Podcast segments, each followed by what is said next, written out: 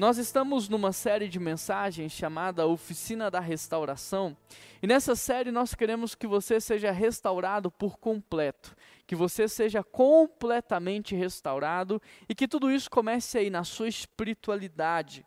Por isso, nós começamos essa série há duas semanas falando sobre a restauração da sua fé.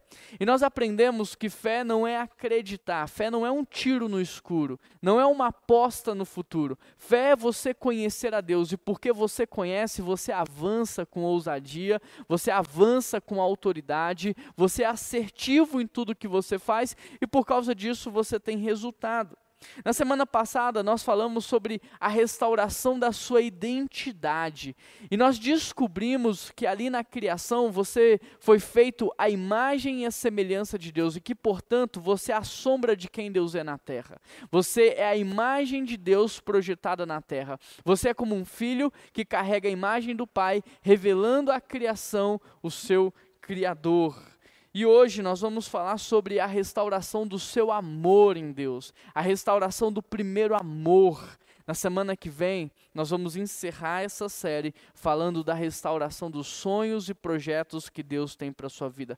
Portanto, se você perdeu alguma das mensagens, volta no YouTube, assista, porque essa é uma construção que nós estamos fazendo na sua vida. Não perca nenhuma das mensagens, porque eu creio que Deus está fazendo algo na sua vida muito maior do que você poderia imaginar. Então não perca essa oportunidade que você possa fazer esse investimento na sua vida.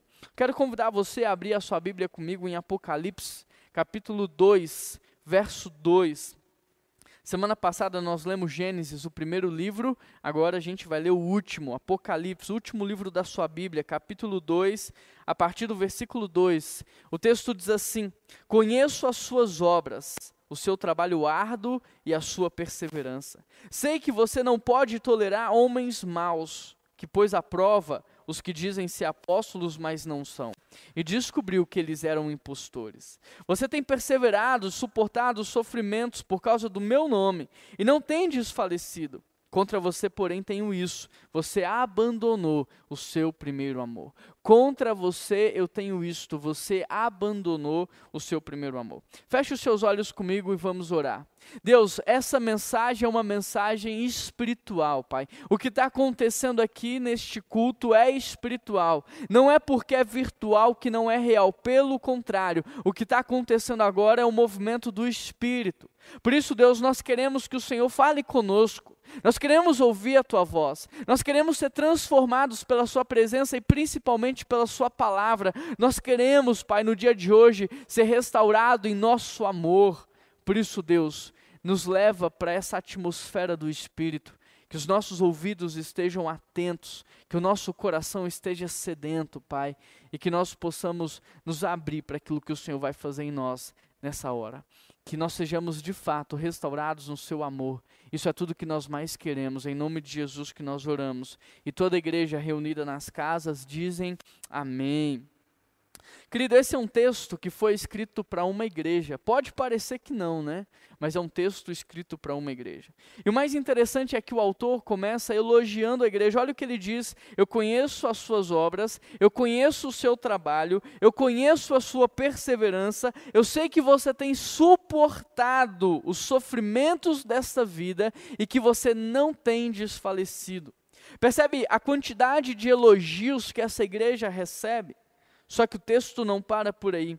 Olha o que o autor continua dizendo: Porém, contra ti eu tenho isto: você abandonou o primeiro amor. Você perdeu o primeiro amor. E essa é uma acusação muito séria. O interessante é que o texto ele não está dizendo que a igreja deixou de amar. O texto não está dizendo que eu e você deixamos de amar. O que o texto está dizendo é que nós perdemos o primeiro amor. E eu te pergunto, o que é perder o primeiro amor? Esse é o primeiro ponto da nossa mensagem. É aqui que nós partimos. O que é o primeiro amor? Querido, alguns acham que a perda do primeiro amor poderia ser definida como uma diminuição de produtividade. Ou seja, aqueles que deixam de trabalhar para o Senhor, aqueles que deixam de entregar o máximo que podem ao Senhor, aqueles que não se empenham com dedicação ao Senhor, é porque perderam o primeiro amor. Porém, de acordo com o texto, a igreja de Éfeso, ela não deixou de ser produtiva, pelo contrário, olha o que Jesus está dizendo a respeito dela: eu conheço as suas obras, eu conheço o seu trabalho, eu conheço a sua perseverança. A palavra grega para traduzir trabalho árduo, ela traz a ideia de um trabalho feito com intensidade. Portanto, não dá para falar que eles não estavam trabalhando. Não dá para falar que eles não estavam se empenhando. Não dá para falar que eles não estavam dando o máximo de si. Percebe? Ou seja, perder o primeiro amor não tem nada a ver com empenho profissional, não tem nada a ver com nível de produtividade. Então, mais uma vez eu te pergunto: o que é perder o primeiro amor? Outros pensam que perder o primeiro amor é ficar desanimado, Sabe quando você está desanimado? Ou seja, aqueles que não têm ânimo para participar de uma igreja, aqueles que não têm ânimo para participar de um culto online, para ler a Bíblia, para orar, alguns pensam que isso é perder o amor, que isso é perder o primeiro amor. Mas repare no que Jesus também diz aqui, no verso 3: vocês têm perseverado e suportado os sofrimentos por causa do meu nome e não têm desfalecido. Portanto, a perda do primeiro amor também não é demonstrada pelo desânimo ou por uma vida de improdutividade. Então, o que é perder o primeiro amor? Querido, a perda do primeiro amor pode ser considerada como uma queda no mundo espiritual. A perda do primeiro amor é considerada aqui como pecado e é por isso que ela necessita de arrependimento. E é isso que o texto diz: contra você eu tenho isto, você perdeu o primeiro amor, você abandonou o primeiro amor. Por isso, lembre-se de onde você caiu e arrependa-se e pratique as obras que você praticava no princípio. Querido, perder o primeiro amor é considerado na Bíblia como uma queda, como uma falha espiritual, como um pecado. E é por isso que aqueles que perdem o primeiro amor, eles necessitam de arrependimento. Há muitos crentes hoje que eles continuam se dedicando ao Senhor. Eles continuam se empenhando ao trabalho, mas a grande verdade é que eles não amam mais como amavam antigamente. Eles perderam aquele amor, aquela essência, aquela paixão. Ao longo da mensagem eu quero ir te explicando e eu quero fazer uma construção para que você entenda de fato o que significa esse primeiro amor. A questão é que muitos cristãos hoje, eles estão fazendo o que fazem apenas por causa de um hábito, apenas por causa de uma rotina ou por medo. Às vezes eles estão servindo por medo para aliviar a culpa, sabe? Ou por causa de um galardão, ou é por interesse, eu não sei. Mas a verdade é que Muitos estão fazendo isso por qualquer motivo, menos para desfrutar da presença de Deus. E aqui você já começa a perceber que enquanto há cristãos que fazem por amor a Deus para desfrutar da presença dele, há cristãos que fazem por interesse, ou para aliviar a culpa, ou por qualquer outro motivo que não seja a presença de Deus. É interessante porque aqueles que servem a Deus por amor e por causa da presença dele, estes vão fazer qualquer tipo de serviço eles vão cantar no louvor, eles vão lavar o banheiro, eles vão ajudar a carregar uma caixa, eles vão servir alguém na rua. Por quê? Porque tudo o que eles fazem é por amor a Deus e é para desfrutar da presença dele. Agora, aqueles que não fazem por amor, eles não se submetem a qualquer tipo de trabalho nem a qualquer tipo de serviço. Por quê? Porque eles estão fazendo por causa de um status social. Eles estão fazendo por causa da glória, da honra que eles vão receber, por causa da popularidade. E é isso que esse texto está dizendo. Vocês estão trabalhando, vocês estão se empenhando, vocês estão perseverando, mas vocês perderam a essência. E é justamente essa a denúncia que Jesus Cristo está fazendo contra a igreja. O que ele está dizendo é: vocês continuam aí vivendo a vida do mesmo jeito, trabalhando, às vezes caindo até no ativismo, mas vocês não desfrutam mais da relação, sendo que muito do que vocês fazem não tem mais nada a ver comigo, tem a ver com vocês, com aquilo que vocês se sentem bem, aonde vocês querem chegar e aquilo que vocês querem desfrutar. A grande verdade é que vocês perceberam que viver no meu caminho faz com que vocês tenham uma boa vida. E hoje, vivendo uma vida muito melhor do que outros aí fora, vocês têm ignorado a minha presença, vocês têm vivido como se eu não existisse. Vocês têm buscado a minha bênção, mas vocês não têm desfrutado da minha presença. Querido, deixa eu contar para vocês uma história que eu vivi, que eu presenciei. Uma vez um amigo acolheu na sua casa um jovem de outro estado, e nessa acolhida ele deu para esse amigo trabalho, ele deu para esse amigo oportunidade, ele deu suprimento. E embora esse jovem fosse um pouco mais velho, ele o acolheu como se fosse o seu filho. Mas certa vez eles tiveram uma discussão porque o jovem havia contado uma mentira e quando ele foi confrontado, ele não aceitou o confronto, sendo que a partir daquele momento o jovem se fechou e ele passou a não mais se relacionar com ninguém que morava naquela casa. O interessante é que ele permaneceu morando ali, ele comia ali, ele vivia ali, ele desfrutava de todos os benefícios daquela família, mas ele já não tinha mais nenhum tipo de relação com as pessoas que moravam ali. Depois de alguns meses nesta situação, o negócio ficou insuportável e ele teve que sair. Ele perdeu tudo porque não havia mais relação. Percebe? Quantos de nós não estamos vivendo exatamente assim? Vivendo na casa de Deus, na família de Deus, no meio do povo de Deus, no reino de Deus, sem ter relação com Deus. Agora, em paralelo a essa história, que por sinal é verídica, em Mateus alguns discípulos se aproximam de Jesus e eles dizem assim: Senhor, Senhor, em teu nome fizemos isso, aquilo e aquilo outro. E ele diz o que? Apartai-vos de mim, porque eu não vos conheço. Conhecer, Jesus conhece, ele é o criador de todas as coisas. Ele é que chama as coisas que não são como se elas já fossem. Ele estava com Deus quando ele deu palavras de ordens para que tudo fosse criado. Então, conhecer Jesus conhece. A questão não é essa, o que Jesus está dizendo é: apartai-vos de mim, porque nós nunca tivemos um relacionamento. Tudo o que vocês fizeram foi por conta própria, porque vocês nunca me perguntaram o que eu queria que vocês fizessem. Vocês fizeram para aliviar a culpa, para se sentir bem, para ganhar glória, fama e honra, mas não para ter uma relação comigo, porque nós não temos uma relação.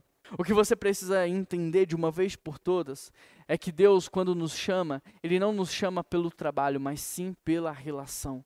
Porque se Deus quisesse as coisas bem feitas, Ele faria sozinho, muito mais rápido. Portanto, quando Deus envolve eu e você, quando Deus nos chama, Ele nos chama pela relação e não pelo serviço. Por exemplo, quando eu chamo os meus filhos para lavarem o carro comigo, eu não chamo porque eu quero que o carro fique limpo. Porque se eu quisesse, eu pagava alguém para lavar. Quando eu chamo os meus filhos para lavar o carro comigo, é para ter tempo de qualidade, é para investir na relação, é para que a gente possa passar um tempo juntos. Percebe? Quando Deus nos chama, não é pelo trabalho, é pela relação. Por isso, deixa eu te perguntar: o que você faz hoje, você faz por causa da sua relação com Deus ou você faz porque te faz bem? De tudo que você faz hoje, você faz para ter qualidade na sua relação com o Pai, para ter intimidade, para conhecê-lo e para desfrutar de uma amizade com Ele, ou você faz buscando status, poder e dinheiro? O que você faz hoje, você faz pensando apenas em si, ou você faz tentando agradar a Deus? Porque em Colossenses 3 está escrito assim: E tudo quando fizerdes, seja por meio de palavras ou ações, fazei em nome de Jesus, oferecendo por meio dele graças a Deus Pai. Em 1 Coríntios 10, 31 também está escrito: Assim seja comendo, seja bebendo, seja fazendo qualquer outra coisa, fazei tudo para a glória de Deus. E fazer tudo para a glória de Deus é entender a relação. Fazer tudo para a glória de Deus é desfrutar da relação. Querido, quando amamos o Pai, a grande verdade é: não importa o lugar, não importa o tipo de serviço e não importa a situação, fazemos sempre com alegria, com excelência. Por quê? Porque estamos na presença do Pai. Deixa eu ilustrar. Eu me lembro de quando eu conheci a Keila. Alguns amigos inventaram um passeio numa trilha e eu sei que ela ia junto.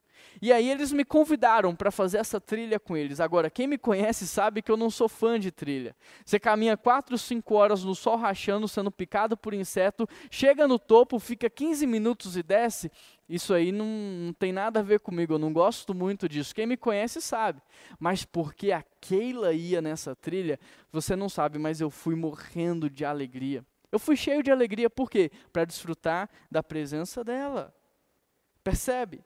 Quantas vezes eu e ela comemos ao longo do namoro um cachorro quente sentado no meio-fio, sentado num passeio, feliz da vida, porque a grande verdade, a grande verdade é que muitas vezes não importa o lugar, não importa o que nós estamos fazendo, o que importa mesmo é a companhia.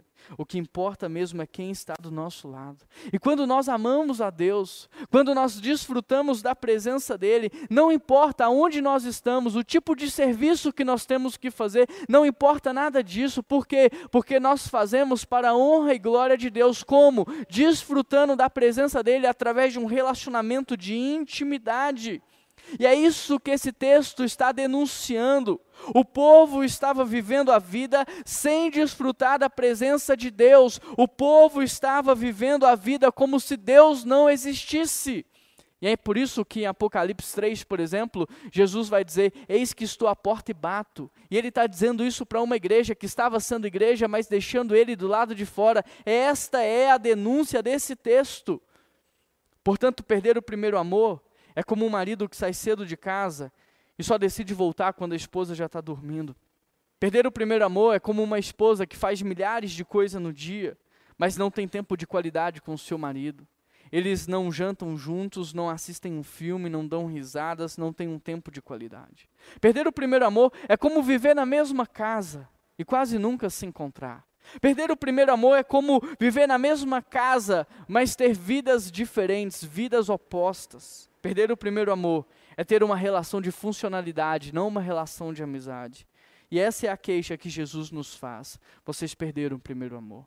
Vocês abandonaram o primeiro amor. Querido, a palavra abandonar no grego traz a ideia de expelir, de deixar ir, de negligenciar, de deixar de lado, desistir, desertar sem razão, deixar destituído. E essas expressões refletem não uma perda que pode ser denominada como acidental, mas um ato voluntário de abandono e de descaso. A palavra abandonar no grego traz a ideia de indiferença. É como se de maneira intencional nós estivéssemos deixando Deus de lado. É como se nós estivéssemos tirando Deus do centro das nossas vidas de maneira intencional. Portanto, perder o primeiro amor é perder aquela vontade de colocar Deus em tudo o que fazemos. Perder o primeiro amor é como perder a vontade de colocar Deus em primeiro lugar. Perder o primeiro amor é perder aquela alegria de estar na presença dEle. Perder o primeiro amor é perder aquela vontade de honrá-lo, de expressar o nosso amor por Ele. É perder aquela vontade de servi-lo, de passar dias e noites adorando o nome dEle. Deixa eu ilustrar. Imagine que você vai visitar a sua mãe, mas você chega na casa dela, você vai tomar um café com seus irmãos, conversa com seus irmãos, passa um tempo ali conversando com todo mundo, e aí você sai da casa da sua mãe. E só quando você sai, você se dá conta que você fez tudo, menos passar um tempo de qualidade com ela. Perder o primeiro amor é entrar numa igreja, sair de uma igreja e perceber que você não teve um encontro com o Pai. É orar, fechar os seus olhos, falar um monte de coisas aleatórias e perceber que não houve uma conexão, que não houve uma relação.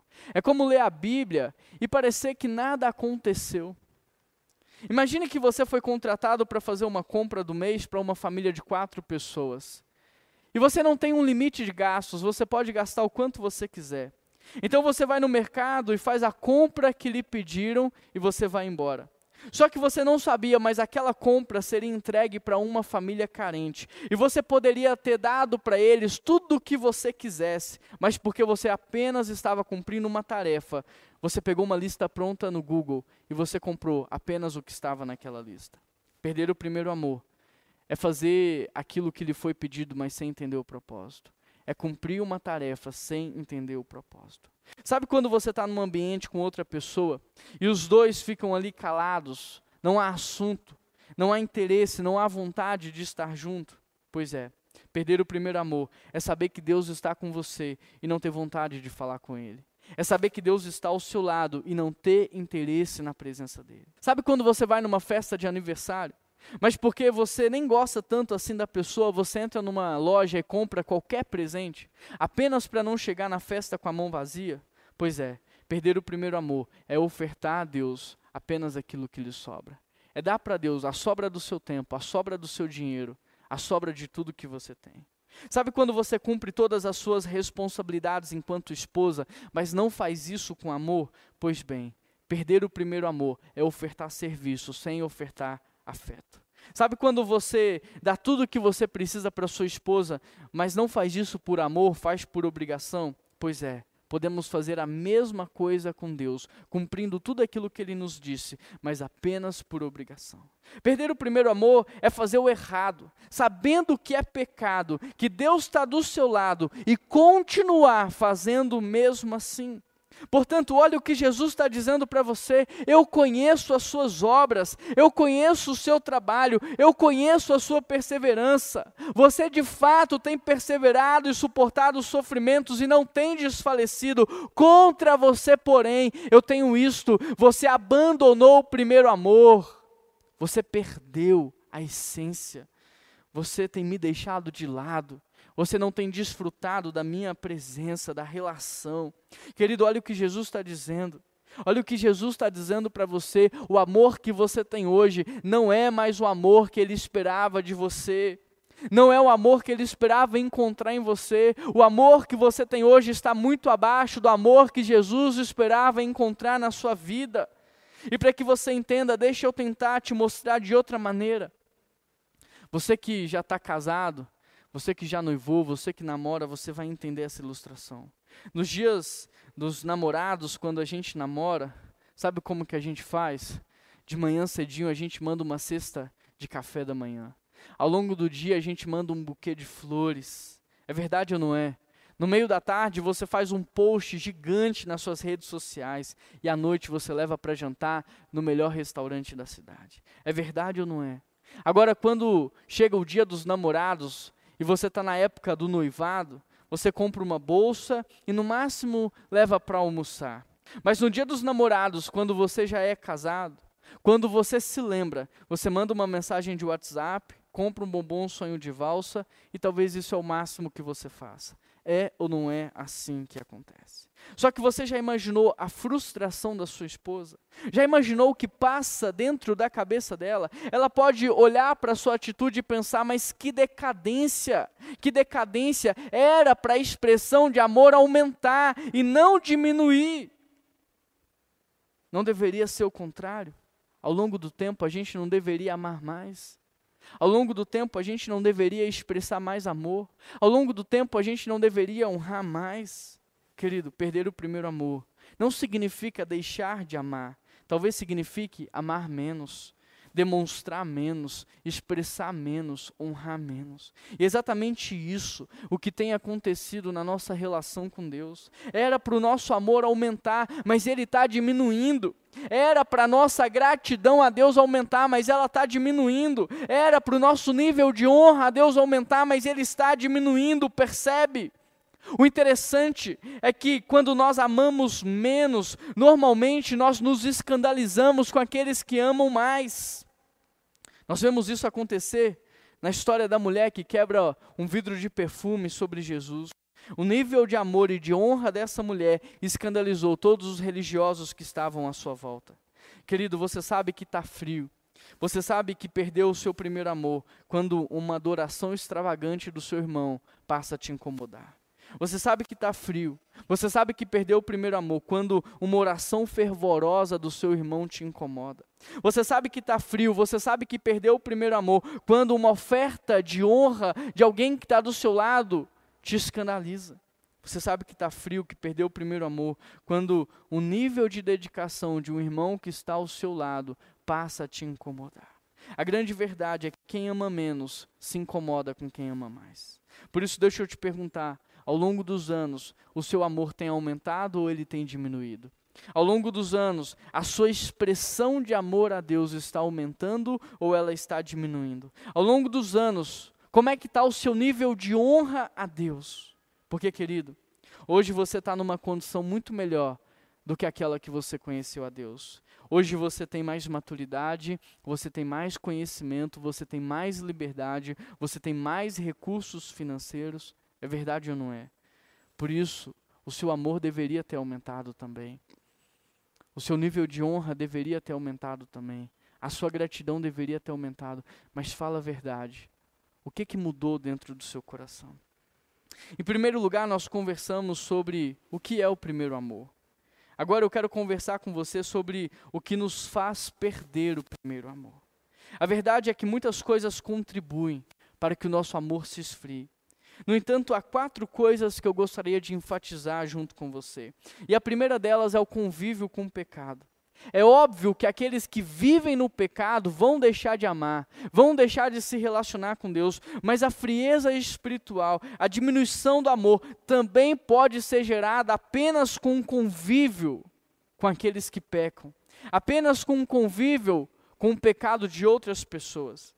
Eu digo isso porque muitos crentes pensam que porque eles não praticam certos tipos de pecado, que eles vão permanecer com a chama acesa, mas na verdade, mesmo que você não viva imerso na imoralidade, na prostituição ou em qualquer outro tipo de pecado, mesmo que você não esteja imerso nisso, você pode ter o seu amor esfriado apenas pela convivência com o pecado de outras pessoas. Olha o que Paulo diz: não se deixe enganar, as más companhias corrompem os bons costumes. Portanto, mais do que viver uma vida de santidade, preste atenção nisso, mais do que viver uma vida de santidade, você precisa diminuir a exposição do seu coração à maldade desse mundo. Olha o que diz o Salmo 1: como é feliz aquele que não segue o conselho dos ímpios, que não imita a conduta dos pecadores e nem se assenta na roda dos zombadores. Percebe? Mais do que viver uma vida de santidade, você precisa se ausentar da roda dos zombadores. Você precisa se afastar daqueles que têm conselhos ruins. Em Mateus 24 está escrito: E por se multiplicar a iniquidade, o amor de muitos se esfriará. Querido, devido à multiplicação da maldade, do pecado à nossa volta, e não necessariamente nas nossas vidas, podemos sim esfriar no nosso amor. Por isso precisamos ter cuidado e diminuir a exposição do nosso coração ao pecado alheio, à maldade. Precisamos ter cuidado para não aceitar o pecado como algo normal nas nossas vidas, porque tudo que a gente aceita como algo normal tem alto potencial para ser praticado por nós. A segunda coisa que nos faz perder o amor a Deus é a nossa falta de profundidade na vida cristã. Na Bíblia há o relato de uma árvore que floresceu antes de dar frutos. E sabe o que Jesus fez com ela? Ele amaldiçoou. Sabe por quê? Porque antes de crescer para cima, você precisa crescer para baixo. Antes de florescer, você precisa ter frutos. Antes de chamar atenção para si, você precisa estar fundamentado, enraizado. Na parábola do semeador, Jesus fala de uma semente que caiu no meio do solo, e nesse solo havia muitas pedras. E o resultado de uma semente que cai num solo assim é uma planta que nasce rápido, mas morre rápido também. Muitos cristãos têm vivido somente dos cultos semanais, somente de pregações na internet, mas eles não têm investido tempo num relacionamento diário com Deus, em leitura bíblica diária. Eles não oram, eles não se enchem da palavra, eles não jejuam, eles não mortificam a sua carne para viver no espírito. E por causa disso, eles são cristãos nominais, cristãos não praticantes, pessoas que não têm profundidade, que vivem meramente na superfície. Portanto, o segredo para não nos afastarmos do Senhor, para não perdermos a nossa alegria e nem o nosso amor, é o desenvolvimento da profundidade da nossa vida espiritual. É o que Jesus tentou nos ensinar. Não construa a sua vida na areia. Não construa, antes fundamente a sua vida, invista em fundamentos, porque as tempestades vêm. E quando elas vêm, só permanecem de pé aqueles que estão enraizados e bem fundamentados. O terceiro fator que contribui para o esfriamento do nosso amor a Deus é a falta de tratamento em algumas áreas das nossas vidas. Na parábola do semeador, há outro exemplo que Jesus nos deu, o exemplo da semente que caiu no meio dos espinhos. Ou seja, uma planta que nasce no meio dos espinhos, ela logo será sufocada e vai morrer. O interessante é que os espinhos, por serem pequenos, muitas vezes eles são deixados de lado eles não são arrancados, porque eles não parecem tão é, ofensivos assim. E é justamente por não parecerem tão perigosos que a gente vai deixando eles ali. Só que depois que a planta nasce, o espinho começa a machucar ela até que ela morra. E com isso eu quero te dizer: em sua vida, há áreas que precisam ser tratadas. Por mais que pareça pequeno, há áreas que precisam ser tratadas. E a grande pergunta é: quais são essas áreas? O que, que precisa ser tratado no seu caráter? O que, que precisa ser tratado na sua vida? Quais são as suas falhas morais? Porque ninguém acorda pensando assim, hoje eu vou me tornar um mentiroso. Ninguém acorda pensando assim. A pessoa vai se acostumando a contar pequenas mentiras e aos poucos ela vai se tornando mentiroso. O interessante é que a mentira é o único pecado que traz filiação, porque a Bíblia diz que o diabo é o pai da mentira. Ninguém acorda pensando, eu vou trair a minha esposa, eu vou trair o meu marido. Não. As pessoas vão dando passos pequenos até cair num adultério. É uma conversa que não deveria ter sido iniciada, é uma mensagem que foi mandado, é uma curtida nas redes sociais, tudo começa assim. Ninguém se torna um fofoqueiro da noite para o dia, não. As pessoas vão se acostumando a falar mal umas das outras até o ponto de se tornar um fofoqueiro. Ninguém acorda dizendo, hoje eu vou destruir a minha família. Não, as pessoas vão fazendo isso aos poucos. Ninguém acorda pensando assim, hoje eu vou ser reconhecido como mau caráter. Não, as pessoas vão se tornando mau caráter aos poucos, percebe? Por isso, quais são os espinhos na sua vida que você precisa arrancar hoje? Quais são os espinhos na sua vida que você precisa tirar hoje? Quais são as áreas na sua vida que Jesus precisa entrar e tratar? Porque o que você precisa entender é que na vida espiritual, um homem e uma mulher de Deus, eles não caem, eles vão caindo. Ninguém tomba da noite para o dia, as pessoas vão tombando elas vão abrindo mão dos seus valores, elas vão se tornando diferente do projeto de Deus e aos poucos elas vão se prostituindo e vão se afundando. O quarto fator no esfriamento são as distrações. A Bíblia diz que Moisés ele foi no Egito levar uma mensagem de libertação ao povo de Israel. O interessante é que Faraó, para não perder o povo, para não perder os seus escravos, ele aumenta a quantidade de trabalho. Sabe por quê? Porque trabalhando mais, eles não teriam tempo para pensar na proposta de Moisés, para refletir na mensagem que Moisés havia comunicado. E, em minha opinião, essa ainda é a estratégia do diabo. Ainda é a forma que o diabo escraviza as pessoas. Porque hoje em dia há muitas pessoas que se envolvem tanto com o trabalho que elas não têm tempo nem para se lembrar de Deus ao longo do dia. Tem muitas pessoas hoje, muitos cristãos, que se envolvem tanto com o trabalho que não tem tempo para ler a Bíblia, para orar, para refletir na palavra, para meditar. Em Lucas 14, Jesus nos conta uma história que vai ilustrar isso que nós estamos dizendo. Olha o que ele diz a partir do verso 16. Certo homem estava preparando um grande banquete e convidou muitas pessoas. Na hora de começar o banquete, ele enviou seu servo para dizer aos que haviam sido convidados: Venham, está tudo pronto. Mas eles começaram um por um a apresentar suas desculpas. O primeiro disse: Acabei de comprar uma propriedade e preciso ir vê-la. Por favor, desculpe-me. O outro disse: Acabei de comprar cinco juntas de bois estou indo experimentá-las. Desculpe-me. Ainda outro disse: Acabo de me casar, por isso não posso ir. Querido, você conseguiu perceber? Você conseguiu extrair dessa história princípios para a sua vida? Porque essa história fala de um convite muito especial mas essa história fala também de muitas pessoas que não vão fazer parte desse banquete porque estavam distraídas. Agora repare que essa distração, ela não aconteceu por algo ilícito. Ela não aconteceu por algo é, diferente do projeto de Deus ou diferente daquilo que Deus tinha para essas pessoas, não. Pelo contrário. A distração citada no texto é justamente com coisas lícitas e plausíveis. E essa é a grande sacada do inimigo nas nossas vidas, porque ele sabe que não vai conseguir te distrair com drogas, imoralidade e outras coisas. Por isso ele pega as bênçãos de Deus e ele começa a transformá-las em uma distração na sua vida. Se você observar, aqui as pessoas estavam distraídas com aquilo que Deus deu, uma propriedade, produtividade e até mesmo a família, o casamento.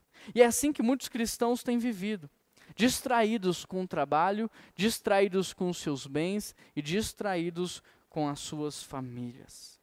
Essa ainda hoje é uma estratégia que o diabo usa. Outra história que relata muito isso é a história de Marta e Maria. O texto diz que Marta estava ocupada fazendo muitas coisas, muitas coisas até para agradar Jesus, e que Maria estava sentada aos seus pés, passando um tempo de qualidade com ele. E Jesus olha para Marta e diz assim: Marta, Marta, você está preocupada e ansiosa com muitas coisas, quando na verdade só uma é importante. Só uma é importante. Sabe o que Jesus está dizendo para Marta? Marta, o seu lugar é aqui comigo. Porque sou eu que cuido de você. E essa palavra, uma só coisa, é necessária, ela equivale àquela que diz: buscar em primeiro lugar o meu reino e todas as demais coisas vos serão acrescentadas. Por quê? Porque quando nós buscamos a Deus, nós estamos no reino de Deus e no reino de Deus não há falta de nada. Por isso, cuidado com as distrações, cuidado, porque o diabo está tentando pegar as bênçãos de Deus na sua vida e transformá-las em maldição. Por isso, cuidado com as distrações. O quinto fator no esfriamento é o que eu chamo de uma vida de teoria. Tem muita gente que sabe muito sobre fé, mas não tem fé para viver. Tem muita gente que sabe muito sobre Deus, sem nunca ter tido uma experiência com Ele. Tem muitas pessoas que conhecem a Bíblia toda, mas não colocam em prática. E é justamente isso que gera uma apatia espiritual. É justamente isso que faz o nosso amor diminuir. Agora, o mais interessante é que é o próprio Deus quem vai estabelecer aqui um caminho de volta. Veja o que ele disse: Lembra-te, pois, de onde caístes, arrependa-te e volta à prática das primeiras obras. Eu não sei se você observou ou não, mas esse texto traz três passos práticos para que nós possamos voltar e sermos restaurados em nosso amor. E o primeiro passo é lembra-te. Interessante, porque o primeiro passo é um ato de lembrança, um ato de recordação, é um ato de reflexão. Ou seja, lembra-te, aonde foi que você começou a cair? Aonde foi que você começou a tombar? Onde foi que você começou a se esfriar? Você lembra? Foi quando você deixou de ter um relacionamento diário com Deus? Foi quando você deixou de ler a Bíblia para desfrutar e começou a ler a Bíblia para ensinar? Aonde foi que o seu coração começou a se esfriar? Foi quando você deixou de jejuar? Foi quando você deixou de evangelizar as pessoas, de fazer discípulos? Foi quando você deixou de servir a Deus? Onde foi que você começou a cair? Foi quando você começou a dizimar em cima de uma lei e não em cima da generosidade e gratidão do seu coração. Foi quando você deixou de participar dos cultos. Foi quando você começou a participar dos cultos, mas mexendo no celular, distraído com as redes sociais. Foi quando você deixou de cantar e adorar a Deus. Aonde foi que você começou a cair? Onde foi? Onde foi que seu amor começou a diminuir? Porque o filho pródigo, ele começa a ser restaurado quando ele se lembrou da vida que ele tinha na casa do pai, mas também do dia em que ele saiu de lá. O segundo passo é um passo de arrependimento. Arrependa-te. Ou seja, não basta termos saudade de como as coisas eram. Não basta ter saudades da vida que você tinha antes com Deus. Não basta ter saudade do tempo em que toda a sua família servia ao Senhor. Porque lembrança sem atitude é remorso, não é arrependimento. Arrependimento é quando você tem uma mudança instantânea.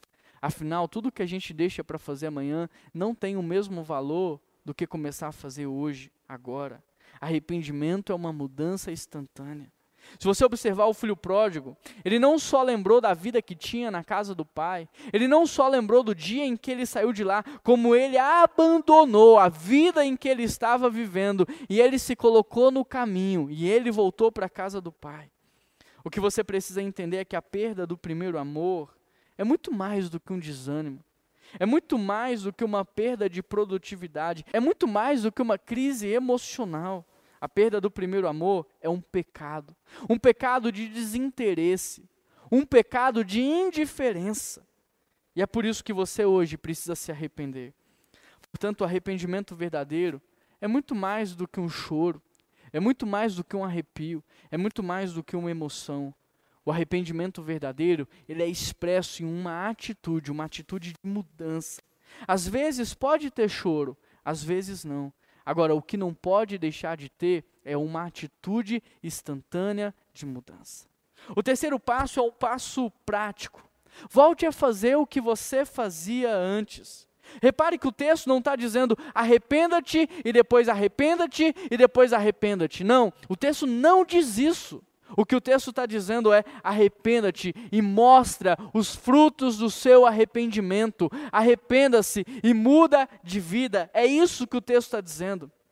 Ou seja, não basta apenas você reviver o passado. Nós precisamos voltar a fazer o que nós fazíamos antes e não estamos fazendo mais. O que você fazia antes e você não faz mais hoje? O que é? Me diz, você se lembra? Você precisa reavaliar a forma como você tem se alimentado da presença de Deus. Você precisa refletir na forma em que você tem buscado a Deus, enquanto você tem colocado Deus em primeiro lugar na sua vida. Você precisa refletir sobre como você está servindo a Ele. O protesto de Jesus aqui nesse texto não tem a ver com uma falta total de amor, mas sim com a intensidade e a forma que você tem expressado isso no dia a dia. Por isso precisamos muito mais do que reconhecer a perda, precisamos voltar a agir como no início da nossa caminhada com Ele. Precisamos, na verdade, fazer mais do que fazíamos antes, só que agora com muito mais intensidade, com muito mais entrega, com muito mais amor. Você se lembra de quando você conheceu a Cristo? Se lembra? Como era o seu tempo de devocional naquela época? Você se lembra de como você lia a Bíblia logo que você conheceu a Cristo? Você se lembra como era a sua generosidade? Como eram as expressões do seu amor? Você se lembra como você participava nos cultos? Como era o seu servir naquele tempo? Pois bem, esse é um tempo de resgatarmos o nosso amor a Deus. É tempo de fazer mais do que nós fizemos no passado.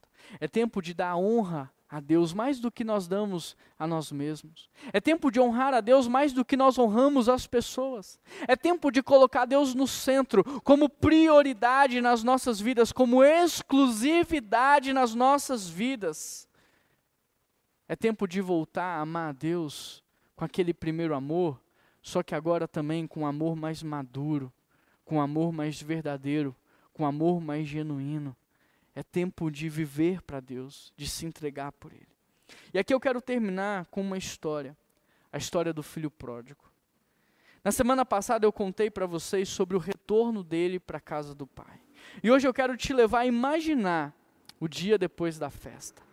Eu quero que você imagine esse menino indo dormir feliz da vida, porque ele não merecia ter sido recebido pelo pai.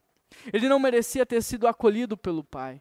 Ele não merecia o anel de família, ele não merecia a capa e nem as sandálias. Aquele menino não merecia nem a festa, mas ele foi recebido, ele foi acolhido e ele ainda festejou. Imagina esse menino deitando a cabeça no travesseiro, realizado, constrangido, satisfeito, feliz da vida. Agora, imagine esse menino no dia seguinte. Ele acorda numa cama que ele não merecia estar. Ele veste uma roupa que ele não merecia vestir. Agora ele vai comer uma comida que ele não merecia ter. Constrangido, ele pensa: como não amar um pai assim? Como é que eu posso não amar um pai assim? Como é que eu posso não obedecer um pai assim? Como é que eu posso desagradar alguém que fez tudo isso por mim. Aí o pai chega na cozinha e diz: Filho, você pode fazer uma coisa por mim? Na hora o filho se lembra da festa. Ele se lembra de tudo o que aconteceu no dia anterior, do acolhimento, da receptividade. Ele se lembra do perdão. Ele olha para a roupa dele, ele olha para a comida e ele fala: Claro, pai, é lógico que eu posso fazer, como eu não faria, sendo que o Senhor fez muito mais por mim? Aí o pai, no dia seguinte, olha para o filho e diz assim: Filho, você pode deixar de fazer isso porque está errado? O filho se lembra dos porcos, de comer a comida dos porcos. Ele se lembra do caminho de volta. Ele se lembra do abraço do pai, do perdão do pai, ele se lembra da provisão, do acolhimento, ele se lembra da festa, ele olha para a roupa, ele olha para a casa, ele olha para a comida ele diz: É lógico, pai, como é que eu posso te desagradar? Como é que eu posso viver uma vida que não agrada ao Senhor? É lógico que eu posso mudar. Querido, olha para a sua vida. Olha para tudo que Deus fez até agora na sua vida. Olha para Jesus Cristo, olha para a cruz de Cristo, olha o que Jesus fez por você. Olha o que o Espírito Santo está fazendo neste exato momento no seu coração. Como não amar a Deus? se nós somos capazes de nos apaixonarmos por pessoas falhas que erram conosco, como não amar a Deus? Um Deus que me ama incondicionalmente. Como não amar a Deus que decidiu me criar, mesmo sabendo que eu iria traí-lo? Como não amar a um Deus que entregou o filho dele por mim para morrer naquela cruz no meu lugar, para que hoje eu pudesse estar aqui? Como não amar? a este Deus que enviou o Espírito Santo para aperfeiçoar minha vida, para me santificar. Como não amar esse Deus que todos os dias intervém na minha vida, me dando sustento, proteção, provisão, direção? Como não amar? Sabe do que você está precisando? Você está precisando do teu encontro com a graça de Deus. Porque quando você se encontrar com a graça, você vai pensar: como não amar? como não amar. Eu queria que você fechasse os seus olhos, porque esse é o movimento do Espírito. Esse não é um movimento humano e nem carnal, esse é um movimento do Espírito. Espírito Santo de Deus, nos dê no dia de hoje um encontro com a Sua graça extravagante. Nos dê um encontro, Pai, com a Sua graça. Tira do nosso coração todo mérito. Nos mostra quem nós realmente somos nos mostra onde nós estaríamos se não fosse a Sua intervenção. Nos mostra, Pai, como é que seria a nossa vida se não tivesse o Senhor. Nos mostra onde nós passaríamos a eternidade inteira se não fosse Jesus Cristo. Nos mostra. Nos dá um encontro com a Sua graça no dia de hoje. Porque nós queremos viver como filho pródigo, constrangidos com tanto amor. Nós queremos fazer não para que o Senhor faça, nós queremos fazer porque o Senhor já fez. Nós queremos amar porque o Senhor nos amou primeiro. Nós queremos perdoar porque o Senhor nos perdoou primeiro. Nós queremos abençoar porque o Senhor nos abençoou primeiro. Nos dá um encontro, Pai, com a Sua graça extravagante. Nos dá um encontro com o Seu amor incondicional, unilateral, divino. Para que o nosso amor seja restaurado hoje. Para que nós possamos todos os dias declarar como não amar esse Deus, Criador dos céus e da terra, e que sabe o meu nome. Como não amar esse Deus que criou trilhões de estrelas e conhece a minha vida? Como não amar esse Deus que não me enxerga como número, que decidiu me adotar, que decidiu me amar, que decidiu me acolher? Como não amar esse Deus? Como não amar um Pai? da qual eu não posso fazer nada para retribuir o seu amor, e ainda assim Ele continua me amando. Restaure em nós, Pai, hoje o nosso amor pelo Senhor. Restaura, Pai, o nosso amor. Nós queremos voltar à essência da adoração, nós queremos voltar à essência do Evangelho, nós queremos voltar à essência, nós queremos, Pai, sentar no teu colo como uma criança senta no colo de um pai, sem nos preocuparmos com a vida alheia, só desfrutando dessa relação. O salmista diz que a criança no colo da mãe, ela não se preocupa com mais nada, ela está em paz porque ela foi saciada, e é assim que nós queremos viver. Restaure nós, ó Pai, o nosso amor por Ti. Restaure nós a nossa confiança, a nossa dependência, Deus. Restaura, Pai. Envia o Teu Espírito Santo a cada lar nessa hora, a cada casa, a cada pessoa que está ouvindo essa mensagem, porque isso que nós estamos fazendo agora não é carnal, é espiritual, Deus. E eu envio, Pai, eu envio o Teu Espírito Santo, Pai, a cada pessoa que está participando desse culto. Completa a obra que o Senhor começou a fazer, quebranta esse mais mais duro coração na Sua presença, Deus, em nome de Jesus. Em nome de Jesus, abra esses ouvidos, abra esses olhos para que essa pessoa, Pai, ela acesse o mundo espiritual, que ela acesse a atmosfera do Espírito Santo e que ela seja vivificada no dia de hoje, Pai. Oh Deus, tudo que eu peço ao Senhor, eu peço, Deus, com fé. Eu peço ao Senhor que através da Sua graça, da sua bondade, da sua misericórdia, o Senhor alcance pecadores como o Senhor me alcançou. O Senhor alcance pessoas que estão distantes como o Senhor me alcançou. Que o Senhor mude a vida das pessoas como o Senhor mudou a minha. Que o Senhor vivifique corações no dia de hoje. Que o Senhor, Pai, lance uma chama em cada coração. Sede fome pela tua presença. Sede fome de um relacionamento com o Senhor, Pai. Não deixe essa pessoa sair desse culto da mesma maneira como ela entrou. Vivifique esse coração em nome de Jesus. É por isso que eu oro e eu te agradeço, Pai, porque o Senhor é fiel. E a tua palavra diz que o Senhor não só escuta as nossas orações, mas que o Senhor também responde às nossas orações. Eu já te agradeço porque cada vida aqui hoje é uma oração respondida. E em nome de Jesus que eu oro. Amém. Querido, nós vamos participar agora de um ato de adoração. Nós vamos ter nosso momento de dízimos e ofertas. E está na hora de você começar a praticar uma vida nova, viver uma vida nova. Eu queria que você entregasse o seu dízimo e a sua oferta, mas não por uma obrigação, não por uma troca que você está fazendo com Deus, mas por gratidão, por tudo aquilo que Ele já fez por você. Porque Ele nunca deixou faltar nada. Ele sempre fez mais do que você sonhou, mais do que você pediu. Por isso você pode ser generoso. Por isso você pode ofertar, honrando o nome de Deus. E é isso que eu quero convidar você a fazer neste exato momento. Aqui na tela tem um código de QR Code. Esse código você aponta a câmera do seu celular, vai abrir um link, você clica nesse link e você pode fazer a sua oferta via boleto ou via cartão de crédito. Aqui na tela também tem o Pix da igreja. Você pode fazer uma transferência rápida, sem custo algum. Tem as contas bancárias para que você faça a transferência. Se você faz parte do grupo de risco, eu posso enviar um pastor da nossa igreja para buscar também na sua casa. A única coisa que você não pode deixar de fazer é ofertar, é dizimar, é entregar a Deus a sua honra, a sua gratidão. Eu quero aproveitar e agradecer a você que está participando aqui com a gente. A sua presença é muito importante, principalmente a sua interação no chat, nos comentários. Quero aproveitar e pedir você que deixe um like aqui nesse vídeo, assine o nosso canal. Isso é muito importante, porque quando você deixa o like, quando você assina, o YouTube entende que esse conteúdo ele é relevante e ele propaga esse conteúdo para muitas vidas. Agora imagine você, Deus usando a sua vida agora para levar esse conteúdo a muitas casas. E se uma vida for alcançada, uma família família inteira, uma descendência inteira, uma geração inteira pode ser alcançada.